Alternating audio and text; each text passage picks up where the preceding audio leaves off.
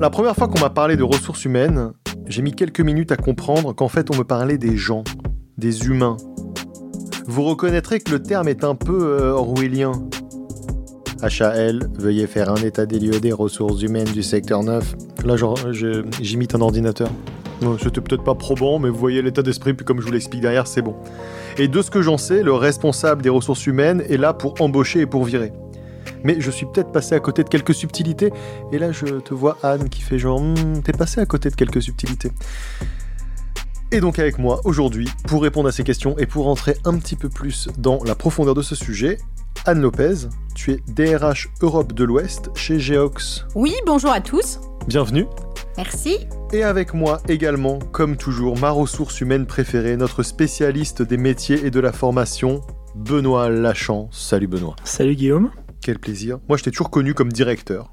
Est-ce que tu as quand même eu affaire un jour dans ta vie, Benoît, à un responsable RH En fait, euh, non. Bah Quand voilà. j'étais salarié, euh, on n'avait pas de RH. Et après, j'ai fait la fonction de RH et j'ai recruté des RH, mais je n'ai jamais eu affaire à des RH. Ok, alors ma première question, Anne, est-ce que le responsable des ressources humaines est lui-même une ressource humaine? Et si oui, qui l'embauche? Évidemment. Toute façon, déjà, on ne peut pas être responsable RH si euh, on n'a pas d'émotion et on n'aime pas les hommes et les femmes. Il ne faut pas les aimer au sens propre du terme, mais forcément que lorsqu'on choisit cette fonction, d'exercer cette fonction, on aime les gens. Voilà.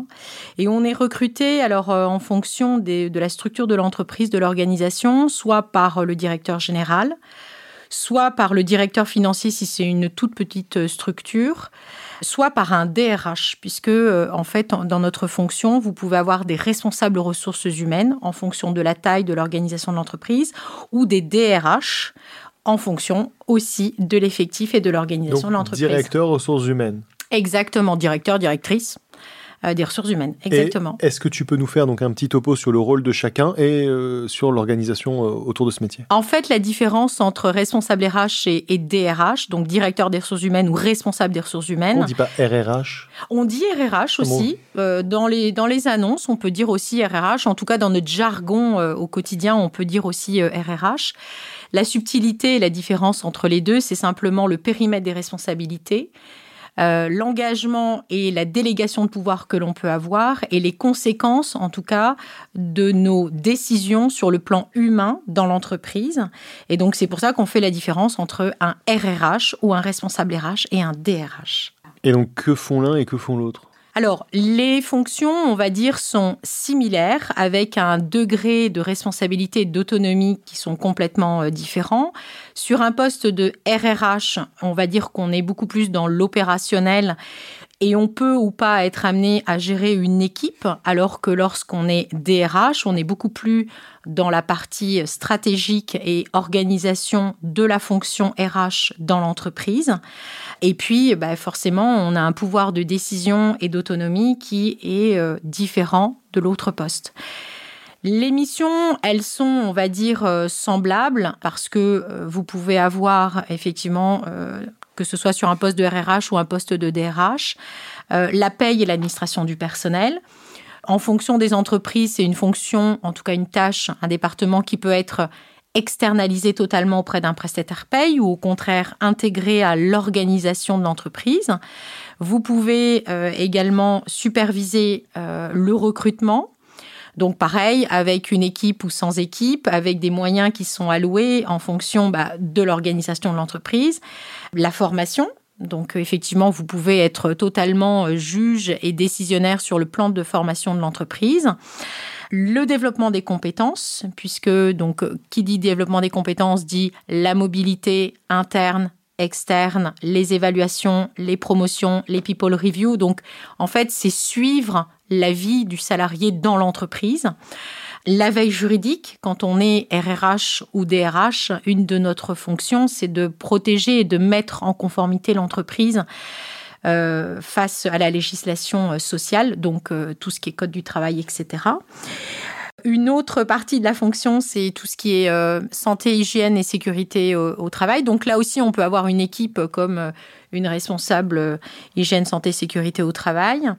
Quand on est RRH ou DRH, on a aussi une fonction très importante dans l'entreprise qui est donc tout ce qui est veille juridique, donc respecter la législation sociale et le code du travail avec toutes les mises à jour qui arrivent en permanence, puisqu'il y a des lois qui sont votées. donc, effectivement, euh, quand on est RRH ou DRH, il faut respecter euh, cela et dans, les entreprises. Euh, le maintien du climat social est une évidence parce que forcément, bah, quand on supervise ou en tout cas quand on accompagne un directeur général dans, dans son entreprise, bah, il faut veiller à ce que les gens se sentent bien, se, se, sentent heureux de venir travailler. Donc tout ça, c'est en tout cas euh, euh, la responsabilité euh, du DRH. Et puis pour finir, alors j'ai pas envie de dire ça pour finir, mais en tout cas une autre partie, c'est les relations sociales. Donc, puisque quand on est dans une entreprise, il y a différents partenaires. Alors, j'aime bien dire ce mot et je pèse mes mots parce que quand on a, en tout cas, des partenaires sociaux dans l'entreprise, je pèse mes mots. Il faut qu'on, voilà, ce sont des partenaires de l'entreprise, donc avec syndicats, CSE et compagnie. Voilà. Ce ne sont pas des ennemis, c'est ça que tu veux dire Absolument pas, exactement. Je pense qu'aujourd'hui, euh, d'ailleurs, on a besoin d'avoir dans les entreprises euh, des, contre-pouvoirs euh, pour face à la direction de l'entreprise, pour que les choses avancent. Et on a besoin d'avoir des personnes qui représentent le collectif. Et c'est pour ça qu'en tout cas, moi, j'ai jamais considéré que les partenaires sociaux étaient des ennemis pour l'entreprise, bien au contraire. Tu nous as tout de suite parlé d'aimer les gens, d'émotion. Il y, a une, il y a une part importante donc d'empathie, de rapport à l'autre dans ce métier? Alors toujours. Alors c'est vrai que euh, quand on ne connaît pas notre métier, on peut toujours dire, et, j'aime beaucoup ce que tu as dit euh, en introduction, euh, c'est recruter ou virer. Alors non, c'est très restrictif. On a un métier qui est très noble. On a une fonction qui est extrêmement polyvalente mais il faut aimer les gens et encore une fois pas au sens terme, pas au sens propre du terme, mais c'est vrai que voilà, il faut être bienveillant et les gens vous le rendront. Voilà. Tu as des exemples de, moments comme ça où il a fallu être particulièrement bienveillant ou nous montrer un petit peu dans, quel cas précis ça s'applique? Quand on exerce cette fonction, euh, bah, vous connaissez un peu la vie privée des gens, donc euh, bah, forcément vous avez déjà votre vie euh, en tant que DRH ou RRH, mais vous connaissez la vie des gens, donc vous savez quelles sont les difficultés des personnes dans leur vie professionnelle ou voire personnelle. Donc oui, moi j'exerce ce métier depuis une vingtaine d'années maintenant oui, j'ai pu rencontrer plein d'exemples où effectivement, euh, voilà, des choses très, très, très sensibles, euh, des choses très positives, très heureuses. Donc, euh, il faut beaucoup d'empathie, mais il faut rester à sa place parce que vous pouvez pas tomber dans, dans l'émotion aussi au sens propre du terme. Voilà. Tu as des exemples, plutôt trucs positifs alors, que ce soit agréable à raconter, mais... Oh oui, alors euh, des choses très positives, euh, tout ce qui est euh, quand on organise un séminaire avec les équipes, par exemple quand on part avec les équipes. moi, nous, on a eu l'occasion dans mon ancienne entreprise de privatiser l'île des Ambiers dans le sud de la France. On était 250. C'était un moment magique pendant trois jours. Et vous, vous avez organisé ça? Oui. C'est toi qui organisé Oui, avec mes équipes. J'étais pas toute seule, mais effectivement, voilà. Donc ça, c'est hyper important de, le souligner. Et ça, mm. donc, c'est des moments importants euh Alors, c'est des moments et c'est des rendez-vous euh, principalement de team building, des rendez-vous managériaux. C'est des moments où on sort les équipes de leur, de leur contexte habituel. Et c'est vrai que vous vous rendez compte que les gens en reviennent extrêmement grandis, extrêmement positifs. Et ça fait beaucoup de bien à l'entreprise et, aussi d'un point de vue humain. Les points négatifs de ce métier, ce serait quoi, selon toi? Il faut toujours, hein. oui. Alors, il faut toujours être euh, en mouvement, c'est-à-dire avoir euh, un cerveau toujours en mouvement. Euh, c'est très basique ce que je dis, mais c'est vrai parce que vous avez une législation sociale qui tombe tous les jours. Tous les jours, il faut que vous vous renseigniez qu'est-ce que le ministre a dit à, étant voilà. Donc beaucoup d'anticipation. Il faut travailler dans l'urgence et puis il faut s'adapter à chacun parce que chaque individu est différent. Et vous pouvez pas considérer que ce qui va fonctionner avec un individu va fonctionner avec l'autre. Donc il faut toujours euh, écouter et euh, s'adapter euh, à chaque individu pour pouvoir résoudre, en tout cas, ou, trouver la solution à votre difficulté. Donc un des points les plus critiques du métier, c'est de se mettre à jour sur la législation qui change tout le temps et qui peut faire que du jour au lendemain, on se retrouve dans l'illégalité. C'est à toi de faire en sorte que tout rentre dans les clous. Comment ça se passe ça? Tu as un outil qui te dit, là, il y a une nouvelle loi qui est passée, ou tu dois faire une veille Alors, on est toujours en veille concurrentielle, enfin, en veille juridique, pardon. Euh, donc euh, effectivement, alors il y a plein d'abonnements. Euh, moi, je suis abonnée à Francis Lefebvre, je suis abonnée à Liaison Sociale, et puis après, on est accompagné par aussi des avocats sur des sujets très pointus. On peut être effectivement, on peut solliciter des avocats en droit social. Tu es DRH dans un cadre international. Comment on peut gérer un métier qui paraît déjà très complexe humainement et juridiquement dans un contexte où justement les lois et les rapports humains peuvent être différents? Bah, Je m'ennuie pas. Alors moi, si j'ai intégré euh, Geox il y a 4 ans, c'est parce que je suis restée 17 euh, années euh, au sein de la Grande Récré, donc une entreprise française et familiale euh, dans le retail, puisque la Grande Récré vend des jouets et distributeur de jouets. Et j'avais en tout cas souhaité, donc ça c'est un vrai choix personnel, de rester dans le retail parce que c'est un milieu, un secteur qui me correspond d'un point de vue personnalité. C'est, c'est un secteur qui est tout le temps en mouvance. Il faut toujours travailler dans l'urgence. Et et c'est, euh, en tout cas, ça reflète bien ma personnalité. Et puis, j'ai eu l'occasion, effectivement, de, rentrer euh, chez Geox. Et euh, je souhaitais aussi, d'un point de vue plus personnel, en tout cas de découvrir un environnement international et puis bah, surtout de développer mon anglais. Et donc j'ai l'occasion aujourd'hui pleinement de faire ce que j'aime, donc c'est-à-dire euh, exercer le métier que j'aime, parler anglais, rester dans le retail et rester dans une boîte familiale. Voilà. Bah, c'est très clair. Peut-être faire un petit point sur les formations euh, qui permettent de devenir RH euh, ou RRH, DRH, XRH, Spoof RH. Il nous a appris plein de, termes, de nouveaux termes tout à l'heure. Alors on pourrait croire que la fonction de DRH est aussi ancienne que la notion d'entreprise, et eh bien en fait pas du tout. C'est finalement une fonction qui est assez récente, hein, qui apparaît quand on sort de la vision paternaliste de la gestion des ouvriers, c'est-à-dire dans les années 70-80 à peu près. Et les formations vont se développer à partir de, de ce moment-là. Au début c'est surtout l'aspect très social qui ressort d'ailleurs.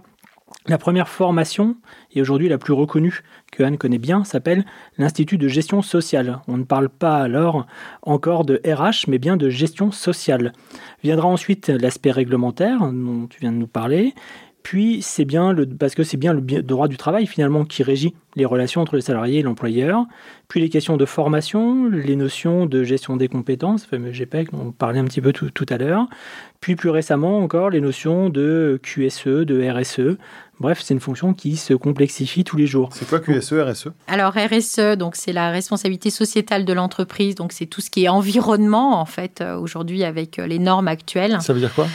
C'est mettre. QSE, je veux dire. QSE, c'est qualité, pareil, responsabilité euh, sociétale de, l'entreprise. Donc, c'est des termes aujourd'hui, effectivement, qui, euh, qui, qui, viennent apparaître euh, dans, dans, la fonction parce que, au-delà de nos tâches quotidiennes, il y a d'autres, en tout cas, missions qui viennent se greffer à notre fonction pour respecter, en fait, une évolution du, du contexte et en tout cas de la conjoncture environnementale et qui affecte aussi les entreprises. Et donc, bah, toutes ces missions sont un peu euh, déléguées, en tout cas au, DRH. Et donc, effectivement, aujourd'hui, il y a une panoplie de, formations qui s'ouvrent à, cette, à ce job. Et justement, en termes de formation, il y a deux approches. Hein. C'est soit on veut aller se spécialiser dans un de ces aspects-là, notamment par exemple le droit social, et dans ce cas-là, c'est plutôt des études de droit, soit on veut une fonction plus généraliste, et dans ce cas-là, on va aller faire une formation bah, comme à IGS-RH par exemple, euh, ou dans d'autres écoles qui se sont créées, ce sont généralement des formations qui arrivent pas en post-bac, souvent, c'est souvent après un BTS pour connaître déjà un petit peu le monde de l'entreprise, et donc ça va être soit en bachelor, soit directement en, en master derrière. Et dans ces deux approches, pour quelqu'un qui veut vraiment travailler dans l'univers des RH, est-ce que tu conseillerais plutôt justement la spécialisation ou euh, le fait d'être sur une école plus large et plus... Euh, bah, c'est vrai que quand on est euh, jeune étudiant et qu'on ne sait pas trop quelle porte nous allons ouvrir, je pense qu'effectivement, il faut plutôt s'orienter sur une formation plus généraliste qui permet aux futurs étudiants en fait de choisir ensuite la spécialité.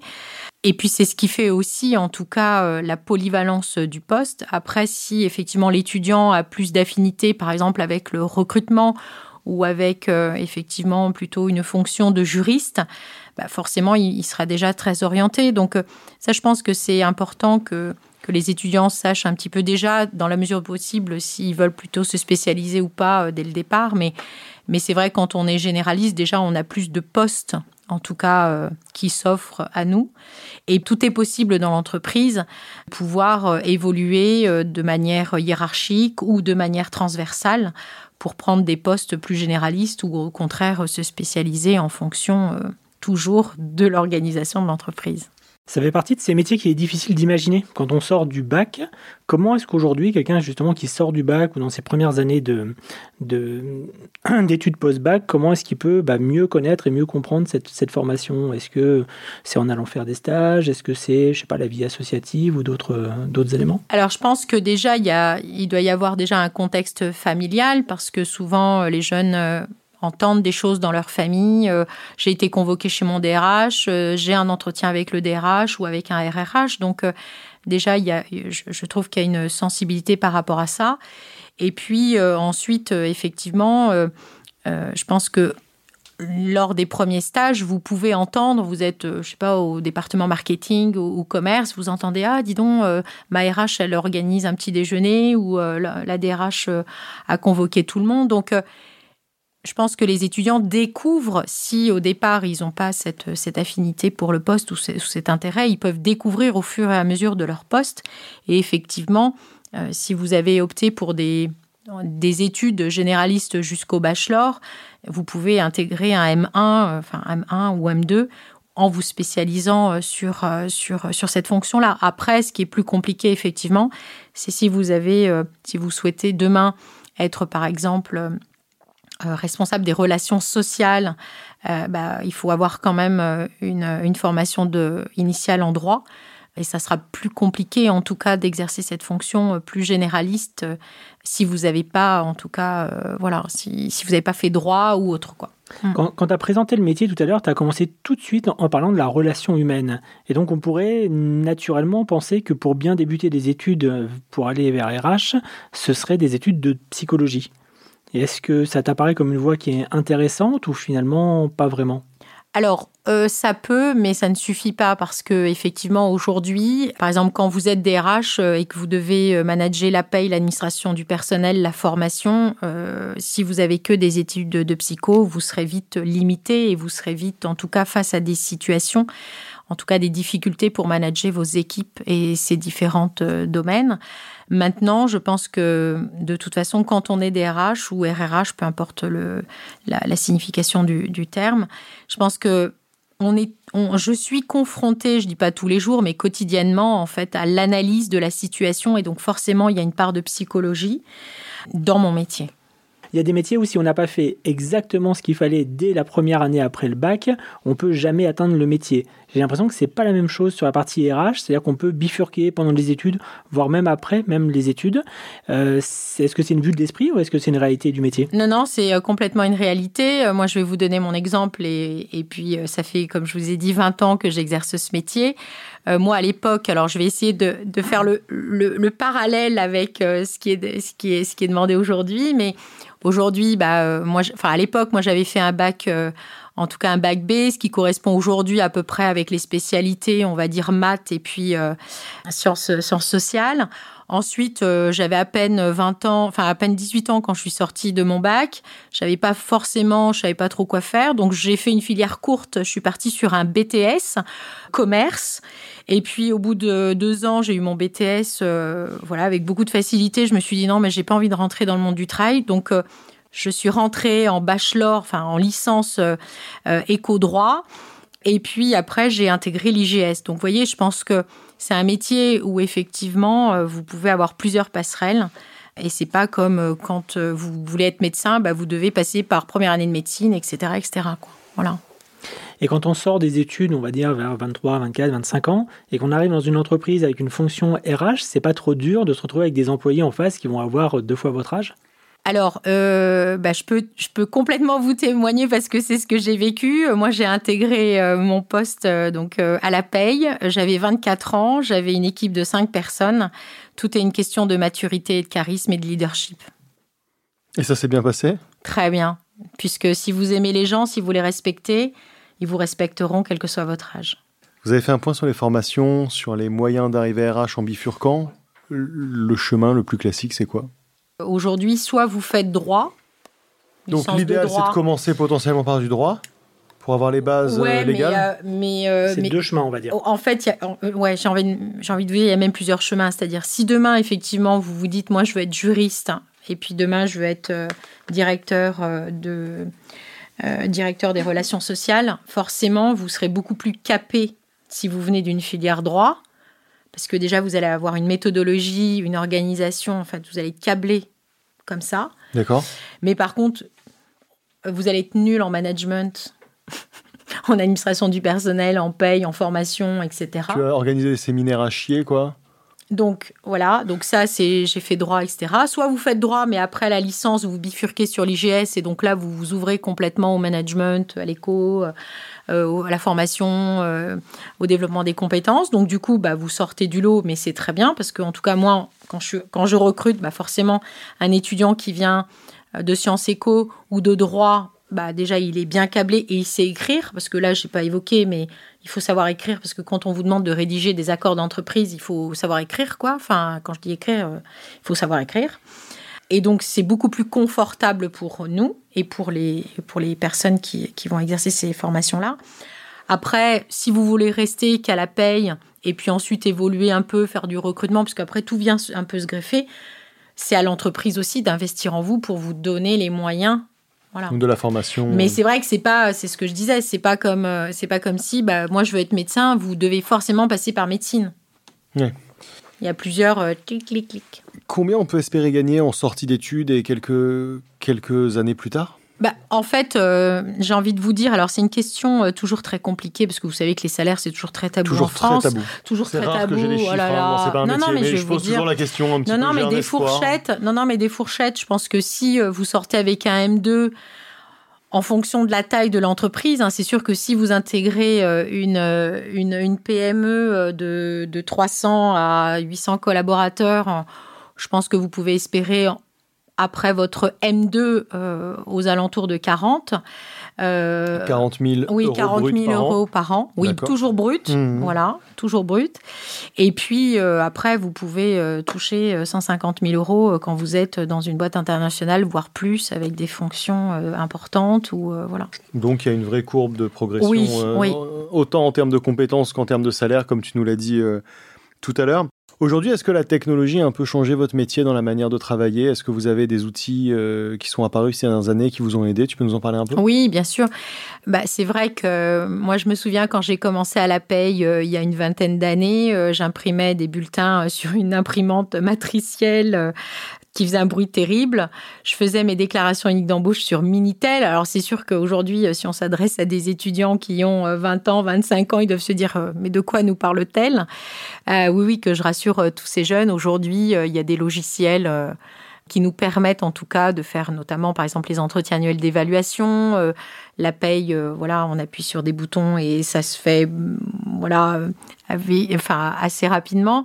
On a aussi aujourd'hui euh, bah, tout ce qui est pour recruter, en fait, on a un outil qui est extraordinaire qui est LinkedIn. Donc effectivement aujourd'hui, en fait, on a, on a, il y a beaucoup de logiciels et beaucoup de sociétés qui, accompagnent en tout cas les DRH dans le recrutement, dans la gestion de la formation, dans le recrutement du développement des compétences. Hein, je parlais des entretiens annuels d'évaluation. Euh, sur le disciplinaire, non, parce que euh, voilà, c'est pas c'est pas des domaines où aujourd'hui on, nécessite d'avoir des, logiciels. Mais oui, bien sûr. Et puis alors après, si on souhaite plutôt intégrer une fonction paye administration du personnel. C'est vrai qu'aujourd'hui, euh, il y a aussi beaucoup d'outils qui facilitent en tout cas le traitement de la paye, le traitement des contrats de travail, etc. Voilà, c'est plus on rédige comme on pouvait le faire il y a 20 ans. Et ça vous permet du coup d'avoir aussi peut-être plus de temps sur le terrain. Quelle, quelle est la part de terrain euh, versus administratif dans, dans, le métier de, de, RH Alors moi, je vais parler forcément de, de ce que je connais, c'est-à-dire euh, du monde du retail. Euh, bah forcément, moi, quand je, je, travaillais à la Grande Récré, j'avais 220 magasins, donc forcément, j'étais, on va dire, deux jours au bureau, trois jours en magasin, et chez Geox, j'ai à peu près cette part-là. Alors un peu moins parce que chez Geox, il y a beaucoup moins de magasins. Mais de toute façon, si aujourd'hui, euh, dans notre fonction, vous pouvez pas aujourd'hui évaluer les personnes, parler des personnes, que ce soit en positif ou en négatif, hein, si vous ne connaissez pas les gens. Et pour connaître les gens, bah, il faut les rencontrer, il faut aller au contact euh, direct, et puis il faut comprendre euh, leur métier pour pouvoir aussi évaluer à un moment donné, voire euh, sanctionner à un moment donné, et pour être euh, aussi crédible. Si vous voulez être crédible en tant que DRH, vous devez, en tout cas pour moi c'est un devoir, euh, d'aller au contact des gens, de leur, de leur poser des questions, comment vous vous sentez, qu'est-ce que vous faites, quelles sont vos difficultés, quelles sont vos forces, pour pouvoir les connaître au mieux. Voilà. Et les suivre et pouvoir par la suite pouvoir en tout cas leur proposer des opportunités de poste si des personnes veulent évoluer au sein même de l'entreprise. Il faut connaître ces personnes. On a aujourd'hui dans les startups souvent le terme de happiness manager dont on parle, quelqu'un qui est censé être là pour aider tout le monde, pour être sympa, pour créer des événements tout le temps. Par rapport au poste de RH, c'est quelque chose qui vous parle ou pas trop bah, j'ai envie de vous dire, euh, alors oui, ça me parle, mais c'est vrai qu'aujourd'hui, euh, moi, je le qualifie pas de cette façon-là. Donc, euh, effectivement, si les jeunes aujourd'hui le qualifient de, de, telle sorte, pourquoi pas? Mais c'est vrai qu'effectivement, aujourd'hui, dans les entreprises, en tout cas, la réalité des entreprises, en tout cas qui sont bien ancrées. Voilà, on parle plutôt de DRH, de responsables RH sur des fonctions beaucoup plus traditionnelles ou en tout cas des intitulés de postes beaucoup plus traditionnels de la fonction. Aujourd'hui, si vous prenez sur LinkedIn ou sur les job boards, euh, est-ce qu'on recrute? Bah, Ils vont recruter des DRH, des DRH groupes, euh, des, des responsables RH. Quel conseil tu donnerais à un junior qui commence tout juste le métier? Qu'il aime les gens, qu'il s'approprie bien l'organisation de l'entreprise et puis qu'il euh, s'éclate bien en fait. Voilà. Mais c'est vraiment, il faut aimer les gens pour faire ce métier. C'est le, le, plus important. C'est le plus important. Ok. Eh ben, merci beaucoup à tous les deux. C'était très clair, on a découvert plein de choses. Merci Guillaume. Merci beaucoup. Merci beaucoup à d'avoir participé à C'est pas un métier. Et vous, chers auditeurs, si vous avez justement des questions sur les formations, sur les métiers, écrivez à Benoît sur c'est pas un métier.fr. Il répond à tous les messages. À bientôt, Benoît. À bientôt, Guillaume. C'est pas un métier est un podcast Evil Prod. Production Benoît Lachon, réalisation Benjamin Septem Ours, direction de production Paloma Sterzati. Si vous voulez me faire plaisir, laissez une bonne note à C'est pas un métier sur votre application de podcast préférée. Et je termine ce podcast comme un conte de fées en vous souhaitant à tous de vous marier et d'avoir beaucoup de petites ressources humaines. Allez, ciao